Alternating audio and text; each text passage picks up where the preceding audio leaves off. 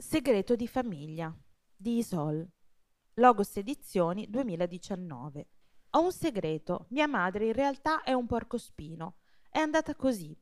Sono le parole con cui inizia questo volume dell'autrice, illustratrice e cantante argentina Isol, nome d'arte di Marisol Misenta, pubblicato per la prima volta in Italia da Logos Edizioni nel 2014 e ora in uscita in una nuova edizione per la biblioteca della Ciopi.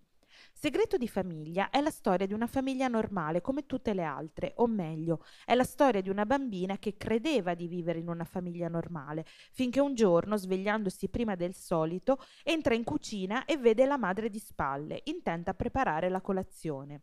La donna è tutta scarmigliata in vestaglie e pantofole e ha dei terribili capelli sparati in aria come i più aguzzi degli aculei. Mentre come se niente fosse la mamma le serve i cereali, la bimba seduta a tavola ostenta calma e indifferenza. Cosa direbbero suo papà e suo fratello se lo sapessero? E dopo la colazione, come ogni giorno va a scuola, dove incontra la sua amica Elisa, che non ha mai di questi problemi. Ma il segreto le frulla in testa tutto il giorno. Sua madre è un porco spino che rivela il suo vero aspetto di notte e si camuffa di giorno. Quando nel pomeriggio la bambina torna a casa da scuola, la mamma è quella di sempre, col suo vestito a fiori e i capelli raccolti in un ordinato chignon. Ma ormai non gliela racconta più perché lei ha scoperto il suo segreto. La visione del mattino non resta certo priva di conseguenze, anzi spiega una serie di comportamenti in precedenza incomprensibili, ad esempio tutte quelle ore che la mamma impiega a prepararsi prima di uscire, con le mille boccette di shampoo, le creme, l'asciugacapelli, è per diventare bella come le altre mamme. Ma il peggio deve ancora venire. Un bel giorno, guardandosi allo specchio appena alzata, anche la bimba inizia a notare qualcosa di strano nei propri capelli e con angoscia teme che la sua amica Elisa, tanto ordinata, si accorga di quanto sono diverse. Teme che capisca che anche lei, crescendo, diventerà un porcospino come sua mamma.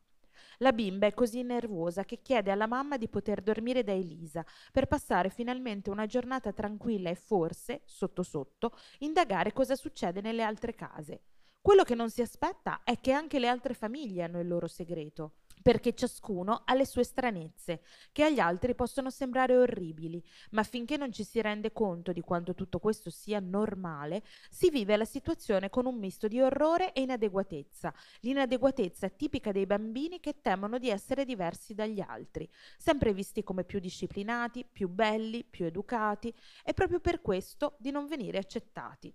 In un continuo slittamento di piani, fuori casa, dentro casa, la piccola protagonista imparerà la differenza tra la vita in famiglia e quella in società. L'originalità di questo divertente albo illustrato sta tutta nel rovesciamento della prospettiva con cui siamo soliti guardare le cose, grazie a una voce narrante per nulla onnisciente e per nulla neutra, quella della bambina in prima persona, che si guadagna immediatamente la complicità del lettore.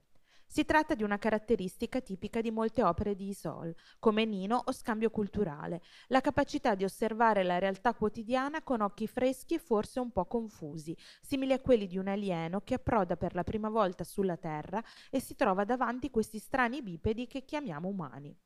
La combinazione di umorismo, irriverenza, inquietudine e tenerezza nella voce di una bambina curiosa e fantasiosa che osserva il mondo degli adulti sotto un'insolita lente di ingrandimento finisce per metterlo in discussione, analizzarlo e ingenuamente criticarne le regole che, se decontestualizzate, possono sembrare imperscrutabili e arbitrarie.